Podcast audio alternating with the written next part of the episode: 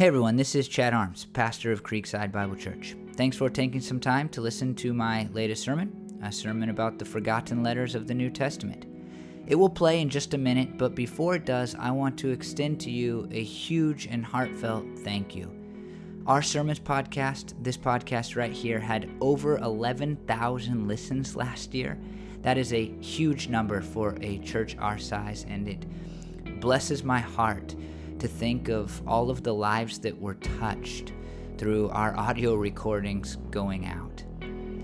This is only possible because you faithfully listen and because you leave us ratings and reviews and share this podcast with other people. And so, thank you, thank you, thank you. We'll do our best in the next year to keep putting out great sermons.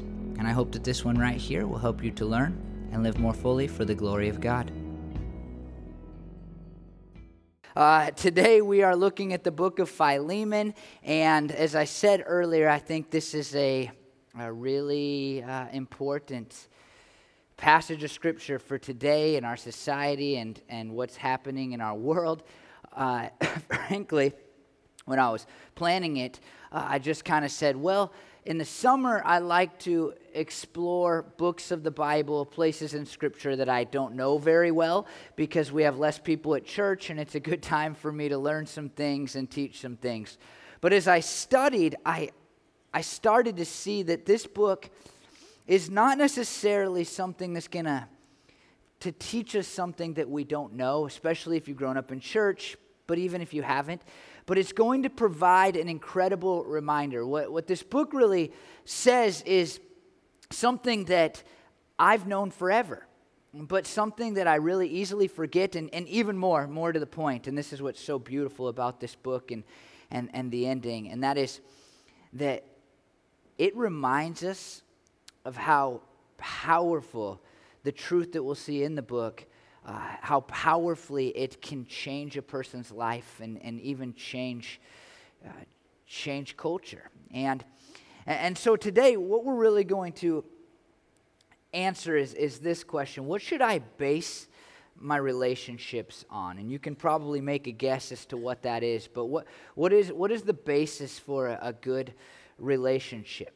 Any kind of relationship really, but uh, any type of interpersonal relationship. What, what should be the foundation? What should be the basis? What should drive it? What, what should be at the heart of it, at the center of it?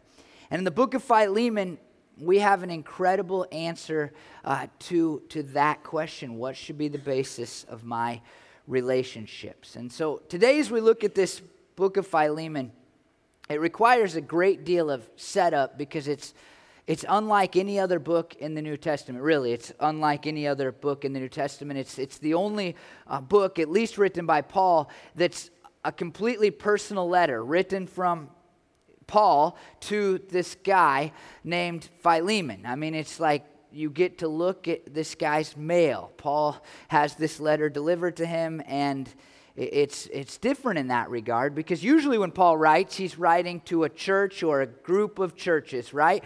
But here he's writing to a single individual about a very specific situation.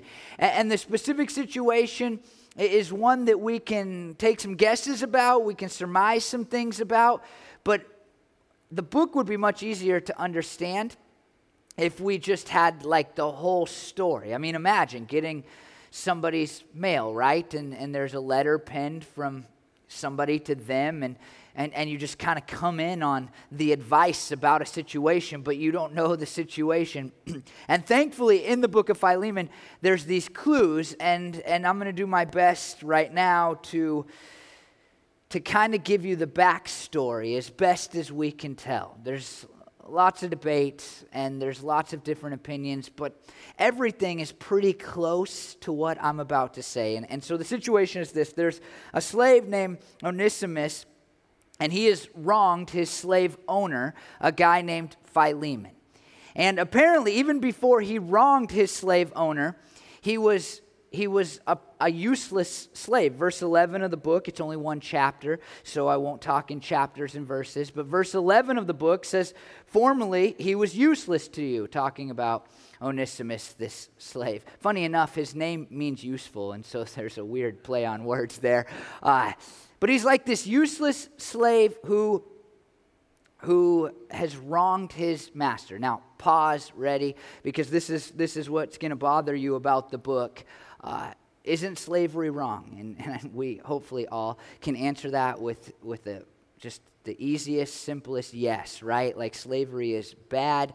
We know that in the history of our country, people have used the Bible to try to push slavery. Uh, but when you read the Bible, nothing about it pushes the idea of slavery. I, I, think if Jesus was standing next to me, that Jesus would, I don't think, I'm, I'm certain Jesus would tell you that slavery is a bad institution, that, that it has evil behind it. But one of the things that bothers people about the works of Paul is that Paul speaks about slavery to slaves, to slave masters, but never says, stop having slavery. Like, get rid of it, it's evil, it needs to end altogether. And I'm not going to, I would do a very poor job if I was going to answer for Paul this morning. But I do feel a need to defend Paul because, because Paul gets this bad rap he gets this rap that he might have been into slavery and he was okay with it. And, and he also gets this other bad rap that, that, he, that he suppressed women and the role of women in society. But nothing could be further from the truth. Outside of Jesus, no person moved slaves or women forward more than this man named Paul who penned this letter. And while Paul never goes as far as we'd like by our modern day standards, like, hey, abolish slavery, right? That's what we would like. We would like a verse that says, abolish this system. Paul goes, Paul goes, so much further than, than really anybody else in his society was going for furthering the place of slaves, for helping them. Frankly, if Paul would have come along and said, abolish slavery, nobody would have listened to him anyway. And so, what he does, and I'm going to quote somebody here, what a letter like this does is to bring an atmosphere in which the institution could only wilt and die. Paul paints this picture of a slave slave owner relationship that really just over time will kill the institution of slavery. In fact, it's really interesting here because this letter that we're going to read, while some would look at it and say, Why doesn't Paul say slavery is bad? It's the only letter from its time in history where somebody that we have on record that, is, that history has kept where somebody is writing on the behalf of a runaway slave, defending them, pushing their place forward, trying to help them. And so I just pause to say, yes, we all agree slavery is bad, it's evil. But Paul's writing in a time where it would have done absolutely no good for him to come out and say, end it. I mean, it would have just done nothing. In fact, in fact, and, and we'll see this throughout, he, he, he it's a weird book in Paul because if you read any of Paul's letters, he's, he's pretty forceful a lot of times when he's talking to churches, like, you do this. I'm going to come there and I'm going to make you do this. But in this book, he's really subtle, he's really soft. He's not writing to a church, he's writing to an individual. And I think what Paul understands as he writes this is that if he comes down with a heavy hand, then he's actually going to accomplish nothing except for people to say no. But instead, he uses this incredible tact in this book that's it's really crazy. I mean, if you've read Paul at all, like I said. But we'll see, this story has an incredible ending. And Paul actually accomplishes something that I don't think he could have accomplished by saying just in slavery. So that's the setup. I just wanted to get that out there, and I'm not going to deal with that throughout the book. I just needed to have it out there. Uh, it, it needs to be in front of us. Paul moves, moves the place of slaves forward as, as much as anybody in our history. And so, with that in, out there in front of us, just we, we got that. Paul loves this young man. We'll see that in a second. Paul's writing this book because this slave, by social standards at the time, was useless. He was not a good slave, and he had wronged his slave owner in some way. In fact, verse 18 says, If he has done you any wrong or owes you anything, charge it to me. And so we get a glimpse and we see, wow, so this Onesimus character has, has been a, a non helpful slave. He's run away. And not only that, but apparently he did something that was detrimental to the financial situation of Philemon, his owner. We don't know what that is. I mean, he may have embezzled money, he may have stolen money, he may have just run away because to run away from your owner was seen as robbery in that uh, time of history because uh, you were taking away from his financial gain. We don't know exactly what it is, but we know he's like, he's strike three here, right? Like, one, just wasn't very helpful to Philemon. Two, he's wronged him financially in some way. And three, he's run away, which was a really bad thing to do. Uh, being a runaway slave was, was punishable in, in very bad ways. I mean, you could be jailed, you could be beaten, you could be branded, or, or worse. I mean, this was what happened to runaway slaves. It is not dissimilar to what we think about in our own country's history when you think about uh, what took place in slavery in our country. You think about how bad it would have been for a runaway slave. You think of how dangerous that was for African American people in our country. And, it was similar for a first century slave in the Roman world. And so, normally, what would happen if, if a slave ran away? They would do their best to disappear in, into society. And so there's some options. Let me give you some options about what a runaway slave would have done. They would have joined a group of robbers or raiders, and, and they would have kind of disappeared uh, into the subculture of, of gangs, really. They would have joined a gang because you don't have anything, you, you, don't, you can't show up and get a job as a runaway slave, you need to disappear, and so you in essence, you'd go into one of these gangs of robbers or raiders that attacked people when they were traveling, and you'd find some community, you'd find some hope, if you will, in that kind of setting. You might go to a big city and just try to be invisible, to disappear, to not be noticed. Uh, you might go abroad, flee the country altogether, get out of Dodge, go away from where anybody would know you or recognize you, from where your owner would show up and see you. Or you could seek asylum in a temple. And Onesimus does none of these things. He does something very, very different and, and very, very strange almost. Instead of all of that, he seeks out Paul, this great Christian leader, this apostle. Now, that might not be too strange, except for Paul is currently in jail. Well, whether that means house arrest or actually sitting in a jail cell, we don't know. But uh, Paul is, is not a free person.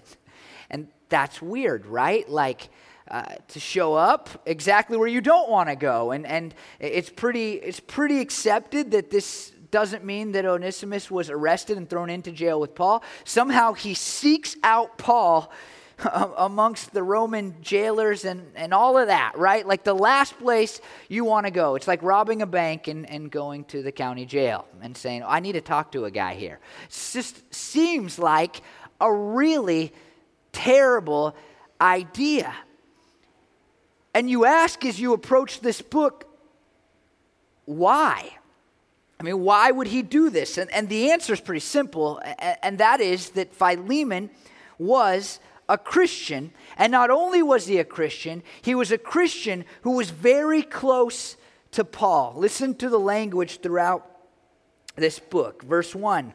This is Paul writing to Philemon, our dear friend and fellow worker. Verse 2 and to the church that meets in your home. Philemon has a church meeting in his house. Verse 6, your partnership with us in the faith, talking to Philemon. Verse 7, your love has given me great joy and encouragement because you, brother, have refreshed the hearts of the Lord's people. Verse 17, if you consider me a partner. Verse 19, you owe me your very self. Verse 22, prepare a guest room for me. So, what do we see here? What's the picture that we're, we're seeing? Philemon is a man who is, is, a, is a Christian. He is a committed Christian. He's not only a committed Christian, but he's a minister in some way. I mean, he allows for a, a, a, church to meet in his house. It says that he's partnered with Paul, that he's a co worker with Paul, which means that uh, even though he was a successful businessman, we can gather because he owned slaves and because he has a house big enough for a church to meet in. Uh, even though those things are true, he had taken time away from those, those business ventures in order to travel with Paul and help Paul in his ministry. He's done evangelistic work in the known Roman world. And he's extremely close to Paul. So close to Paul that, that Paul just says, Hey, prepare a guest room for me for when I get out of jail. I mean, how many people in your life, there's hopefully some, but how many people can you just say that to do to? Like, hey, I'm going to be in your town, you know, can you have a bed ready for me? Can I stay the night when I'm traveling through? It, you have to be pretty close to a person for that, right? I think in terms a lot because of one church book that I read once about this, this book presented this idea of refrigerator rights.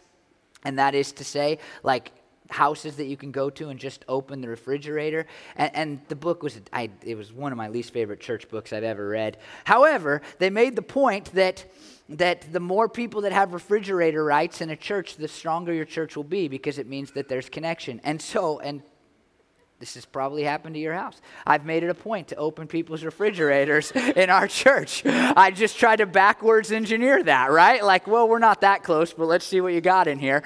Um, and, and I, I really, I've made it up. It's the only thing I got from that book. It was a stupid book. Um, but that, I will now open your refrigerators. And Paul has refrigerator rights with Philemon. He's like, hey, I'm coming over. When I get out of jail, I'm going to be spending the night there uh, in a town that is pretty famous biblically called Colossae, uh, which had the church named, that, that we have the book to, called Colossians. Perhaps the church that meets in Philemon's house. And so there's this closeness. And so Onesimus understands that there's probably no person in the world that has more influence over his owner than Philemon. And he's desperate, right? He's wronged him. He wasn't a very good slave to begin with. And now he's run away. It's like, I'm going to be beaten. I'm going to be branded. I'm going to be thrown in prison. I'm going to be killed. I mean, this is bad. What am I going to do? That Paul guy could probably talk him into helping me out, forgiving me. That's the only, it's the only chance I have here. And so he seeks out Paul because Paul has just incredible influence over the entire church, right? I mean, he is the apostle. He is one of the key Christian leaders. But not only that, he has this incredible relationship with Philemon. He has refrigerator rights. And, and that's a pretty good spot, right? When somebody has given authority plus earned authority because of the respect and the relationship that exists. So Onesimus he goes to jail and he, and he finds Paul and he says, Help me. And what he doesn't expect is what we could have expected if we know anything about the Apostle Paul. Paul doesn't begin with saying, Let me help you out. By writing a letter, by speaking to Philemon, Paul says, guessing, Let me help you out. Let me tell you about Jesus and how he can be your Savior. Because what happens is that Onesimus becomes a Christian. He comes to believe that Jesus died for his sins and rose again. And out of that, immediately it seems, he begins to minister to Paul, who's in jail. He begins to help Paul in Paul's ministry efforts when Paul can't really do the ministry that he wants to do. This is pretty incredible. And Paul gains an affection for this slave. Which, again, as you read this, and I'm not going to read a ton of these verses, but, but even in the way that Paul talks about this person in society who's supposed to be lesser, supposed to be a slave, he's supposed to not matter. Paul is a Roman citizen, Paul is extremely educated, Paul is important, Paul is respected, Paul has the opportunity to speak to councils and political leaders. And Paul talks about Onesimus like he is the most important person in the world. And what happens is, Paul, over time, as he builds this relationship with this new Christian, he writes a letter and he sends Onesimus back because he realizes probably two things. It would be wrong in his relationship with Philemon to harbor this runaway slave.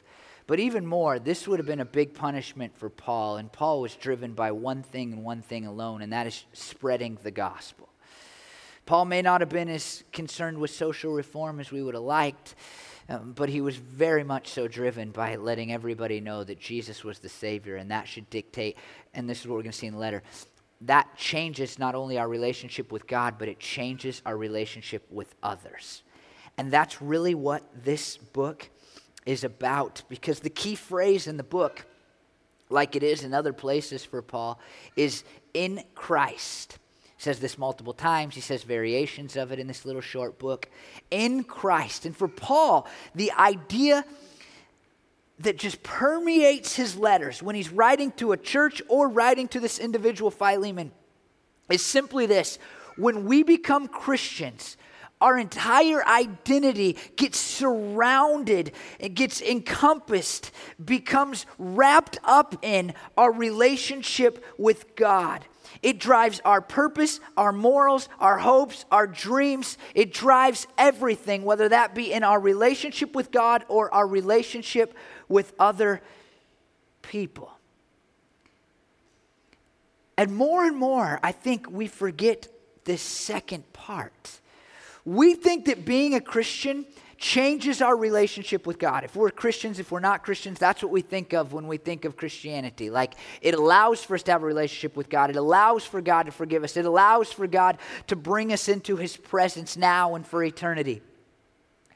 But what's so clear in Paul's writings in the entire New Testament, even in the words of Jesus, is that being a Christian not only allows for us to have a great relationship with God, to have a relationship with God at all, it allows for us to have a great relationship with other people, a relationship that knows no social bounds. And that's, that's what he says in this book. And before I read just a couple of things that he says to Philemon, about Philemon's relationship with Onesimus and what it should look like going forward. What you need to understand, and again, we may not like this, but what we need to understand is that forgiveness for Philemon would have come with an incredible cost. It would have come with a social cost because people around him would have looked at him as weak and hurting the very system that allowed for their, their economy to be what it was. If Onesimus shows back up and Philemon gives him a hug, then, then the neighboring people that own slaves, you can see how, how they're going to be like, wait, dude, like, what's that going to do for our relationship with our slaves? So there would have been a social cost. There would have been a financial cost. Phile- uh, Onesimus has already cost him money, but to, but to have him come back and to forgive him and to treat him well is, is, is going to perhaps cause other slaves that he owns to not work as hard, to maybe run away too. And so there is a cost we don't like and we're bothered by because we say, well, that's an easy cost, right? But for a first century Roman person, this is going to be a real debate. And let me just stop and pause and say, well, it's nothing like slavery. We feel some of that social pressure, right? Like, if I forgive you, it will cost me something. Other people might not think I'm tough. Other people will see me as weak. Other people will, will treat me worse because, look, I've forgiven you. What's to stop them from treating me bad too?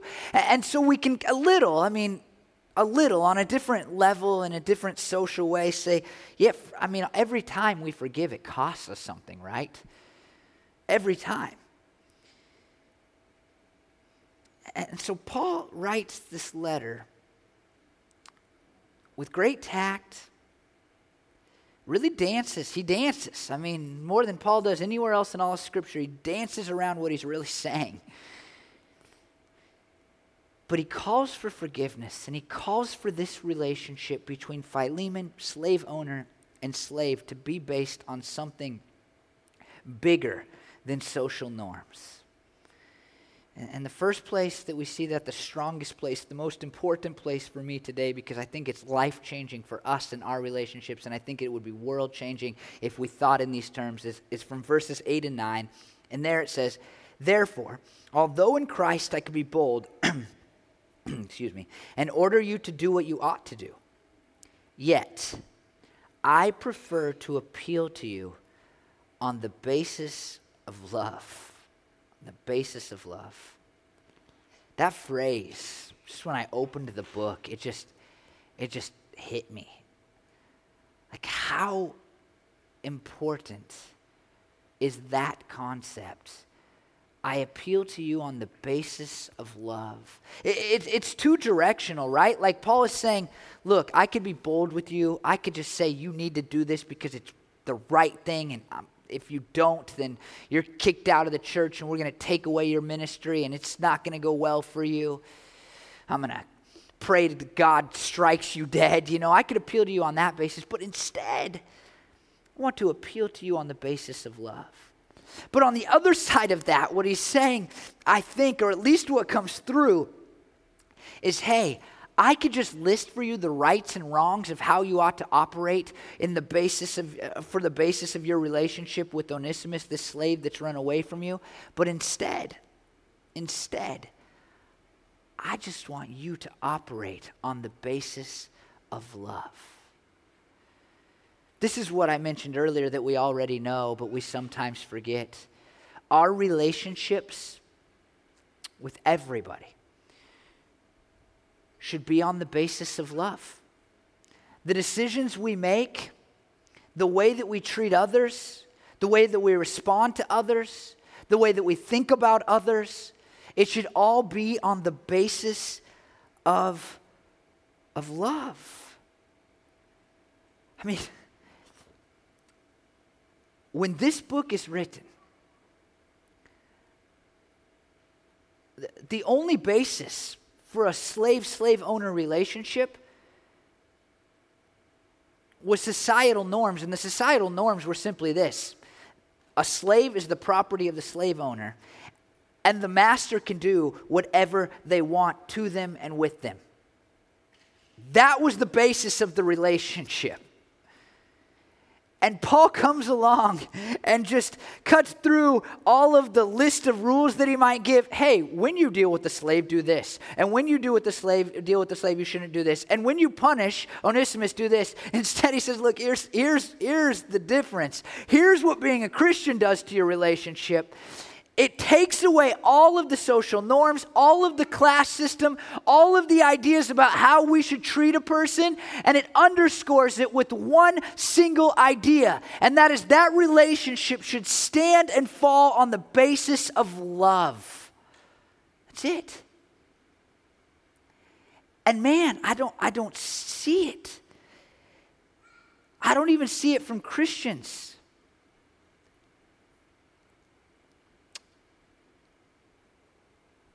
Since when we think about slavery, we think about race relations, because in our history, uh, slavery was, was black and white issue, right?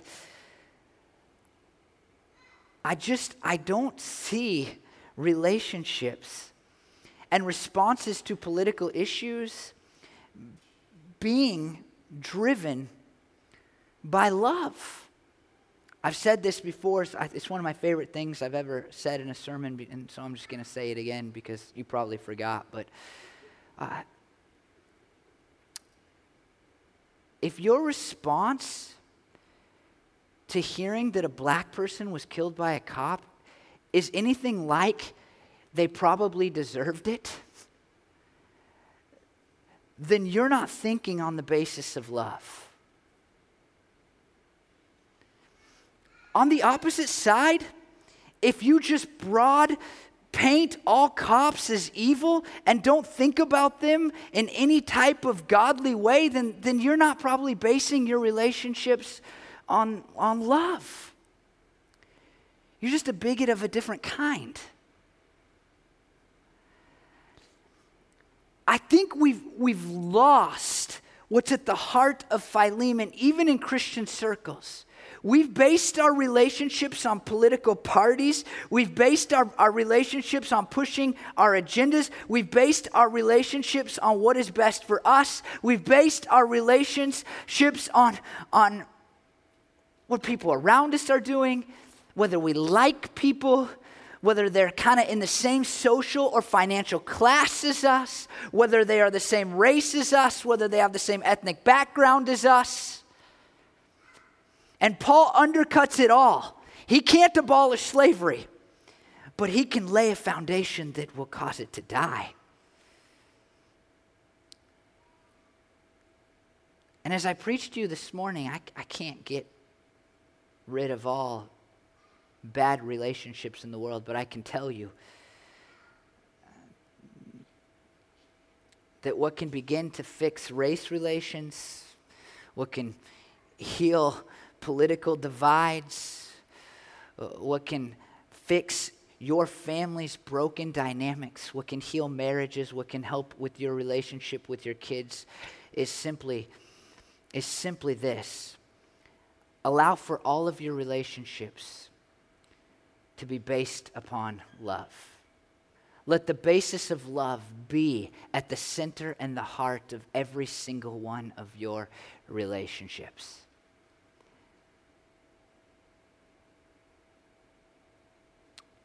Now, we think, we think sometimes that that means we can't we can't speak truth. That like, well, if I and, and society's lied to us in this way. Like, well, if if I try to, to say that something is true and somebody else disagrees with it, then automatically that disqualifies me from love. But there's this phrase in the Bible. Paul doesn't write it. A guy named John writes it, and it's one of my favorite phrases in Scripture because it's uh, it's such a foreign idea to us. We actually don't even have a good way to translate it into English, which is just a coincidence that we also don't seem to think that it can be a real thing. But the phrase comes from 1 John, and I've preached on it before, but, but the phrase is truthing in love. It's the verbal form of truth with the word love, truthing in love. And as I preach on allowing all relationships to be based upon love, I can hear the response like, well, does that mean I can't even share the gospel with people because they'll be offended? Does that mean that I can't take a stance for right and wrong? No. But even when you're telling the truth, you must be truthing in love. Truthing in love. Romans 13, 8 through 10 virtually says the same thing. Let no debt remain outstanding except the continuing debt to love one another. For whoever loves others has fulfilled the law. The commandments you shall not commit adultery, you shall not murder, you shall not steal, you shall not covet, and whatever, whatever other command there may be are summed up in this one command love your neighbor as yourself. Love does no harm to a neighbor. Therefore, love is the fulfillment of the law.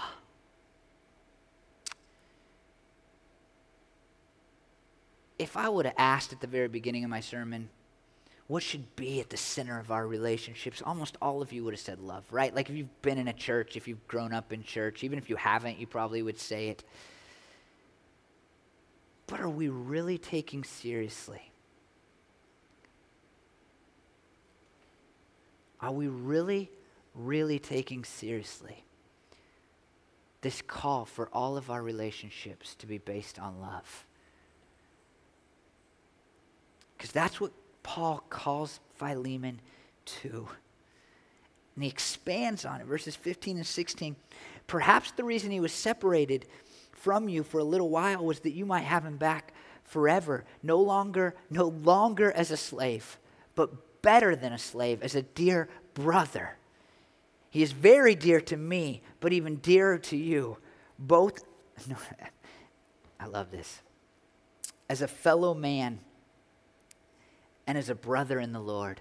We've demonized people on the opposite side so much that we don't even see them as people anymore, right? We just see them by their race or their political party or their, you know, whatever, whatever is different than us. And he looks and he says, especially as it pertains to Christian relationships, we don't see each other as slave and master. We don't see each other as Republican and Democrat. We see each other as brother and sister. One author said the caste and honor system that regulated social relationship was inimical to Christian ethics. The truth of the gospel breaks down social barriers and dethrones cultural indoctrination.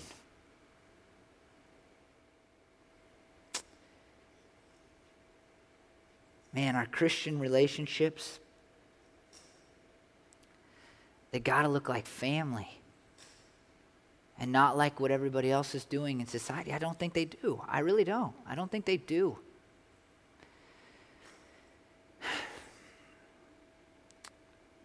It's easy to say, oh, I'll base my relationships on love.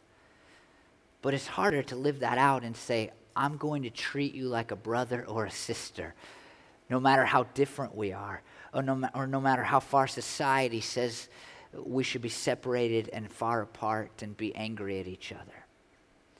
Everything about our society is trying to divide us.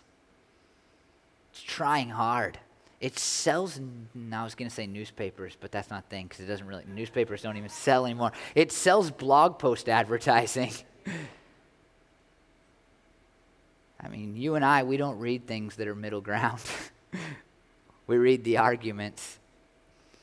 And so they just work to divide us. The system, the world, as the Bible describes, has always, not just in our modern day America, the world, the satanic system that permeates every part of society has always worked to create division and divide. It's why there will always be wars.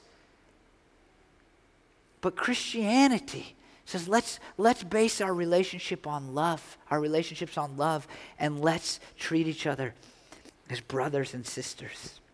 But Paul's not finished. He says one other thing, and you, you, should read the whole book. I promise I'm not just ripping things out of context. Verse 21, he says this one last thing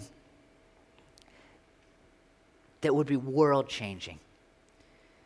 Verse 21 says, Confident of your obedience, I write to you, knowing that you will do even more than I ask. This isn't like a minimum thing, right? It's not like, oh, I can kind of get along with them. Paul is calling for Philemon to go above and beyond with Onesimus. Probably what he's asking is for him to set him free.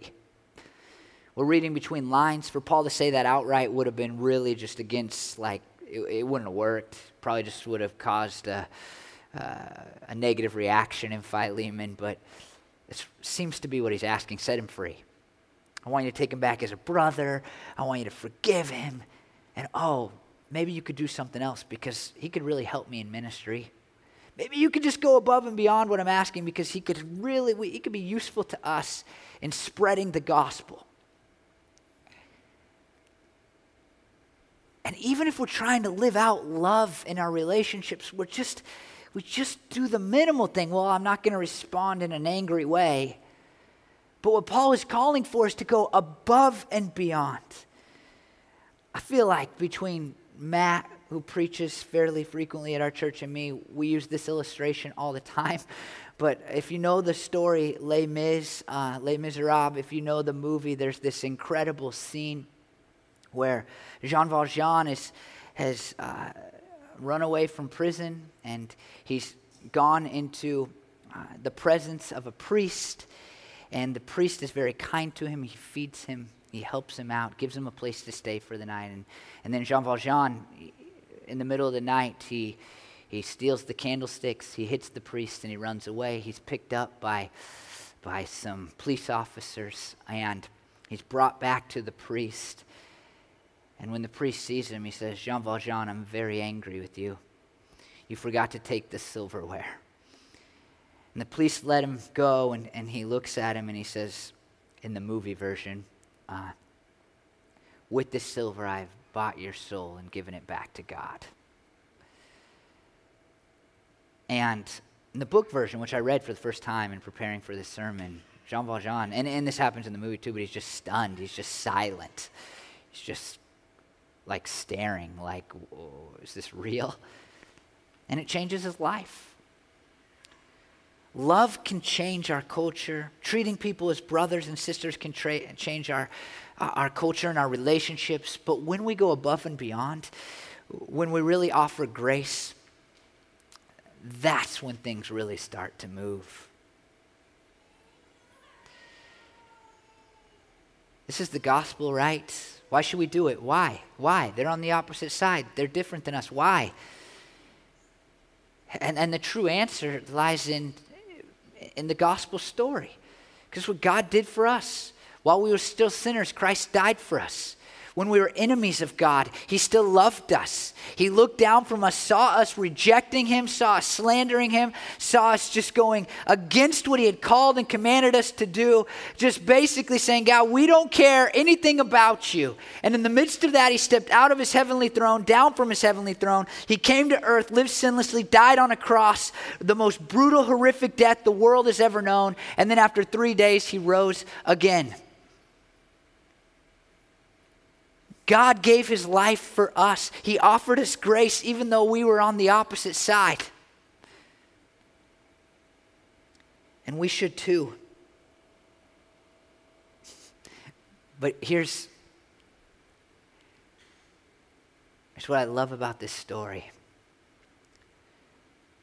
It's not that over time, and this is true, that, that what Paul writes in his epistles they permeate culture in such a way that slavery is abolished and, and women are treated better. I mean, that's incredible. But what, what touches me emotionally in this story is what you don't know if you read Philemon by itself. And that's, that's this. It seems Philemon listens. And he bases this relationship on love. And he treats Onesimus as a brother and he sets him free.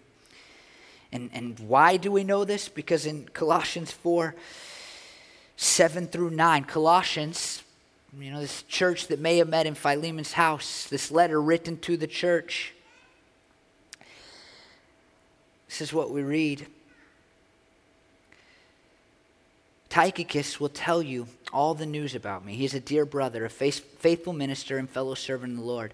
I am sending him to you for the express purpose that you may know about our circumstances and that he may encourage your hearts. Listen to this. He is coming with Onesimus, our faithful and dear brother, who is one of you. They will tell you everything that is happening here. Tradition tells us that Onesimus became the bishop of Ephesus. He followed right after a guy named Timothy, who has a book named after him in the Bible. Wikipedia. Wikipedia summed it up in the best possible way. This is what basing a relationship on love and treating somebody as a brother or sister and going above and beyond and representing and reflecting the grace of God in your relationships can do. Wikipedia says this about Onesimus from slave to brother to bishop. And I just wonder, I just wonder if you based your relationships on love. Think about a relationship that seems severed, that seems difficult because they're on the opposite side or because they wronged you at some point, because they did something to you. Just consider if you said, I will treat you on the basis of love, I will treat you as a brother and sister, and I will go out of my way to bless you, even though I have no moral obligation to do so. Just think about how it might change that person's life. This book is about right relationships based on forgiveness and love. And what it says, and I quote, there is no disgrace in giving way to a friend who serves God at such cost to himself. Let me read that again because forgiveness and love, it will cost you something, but there is no disgrace in giving way to a friend who serves God at such a cost to himself. Whatever broken relationships you have, whatever broken relationships our society has, they can begin to be mended, fixed, healed if we will act on the basis of love. And so this morning I ask, I really do. The world will not follow suit. This sermon will not touch every, every heart or every ear. But in this room, we have the opportunity to start something where we don't respond or act or think on the basis of societal norms or our political party or our race, but we begin to act on the basis of love. And I believe that if we will, it will spread. And our culture, I do, I believe our entire culture can be changed if you will take this seriously. And so this morning, would you please make a decision to act on the basis of love? Let me pray that you will. Lord Jesus, the country we live in is, in my humble opinion, the greatest on earth still, but it seems to be deteriorating. In large part because people are rejecting you and your gospel. But as a byproduct of that, God, we've lost our, our desire to base our relationships on love. And I've said in the past, God, our society, what it's done is, is it's eroded our relationship with you in such a way that it's caused uh, family relationships to be eroded. And that's trickled into the church, God, and, and we see, God, churches that split and argue and fight. And, and God, and that's trickled into our country. And now I just see, God, uh, hatred and discord. Calls for civil war, Lord. Like literally calls for civil war. And I want revival because, God, I want people in heaven with me. I want revival because I want to see our, our nation morally, God, just look more like you've called us to look. But I also want revival, God, because I think it is the only way that some of these deep seated societal problems can be fixed. Lord, the picture of heaven that we have in your word is multiracial and multi ethnic and filled with, with poor and rich. Every kind of person. And if we're serious about you, God, and if more and more people will be serious about you and basing our relationships on love, we can see churches that look like that. We can see communities that look like that. And so I pray, God, I guess what I'm praying, I'm just talking, but I'm just I just pray that your spirit would fall in such a powerful way that we who are here this morning and we who are Christians around this great country would begin again to base our relationships on love and it would spread into our culture, God, and change this country that we live in for the better. I ask these things in your holy name. Amen.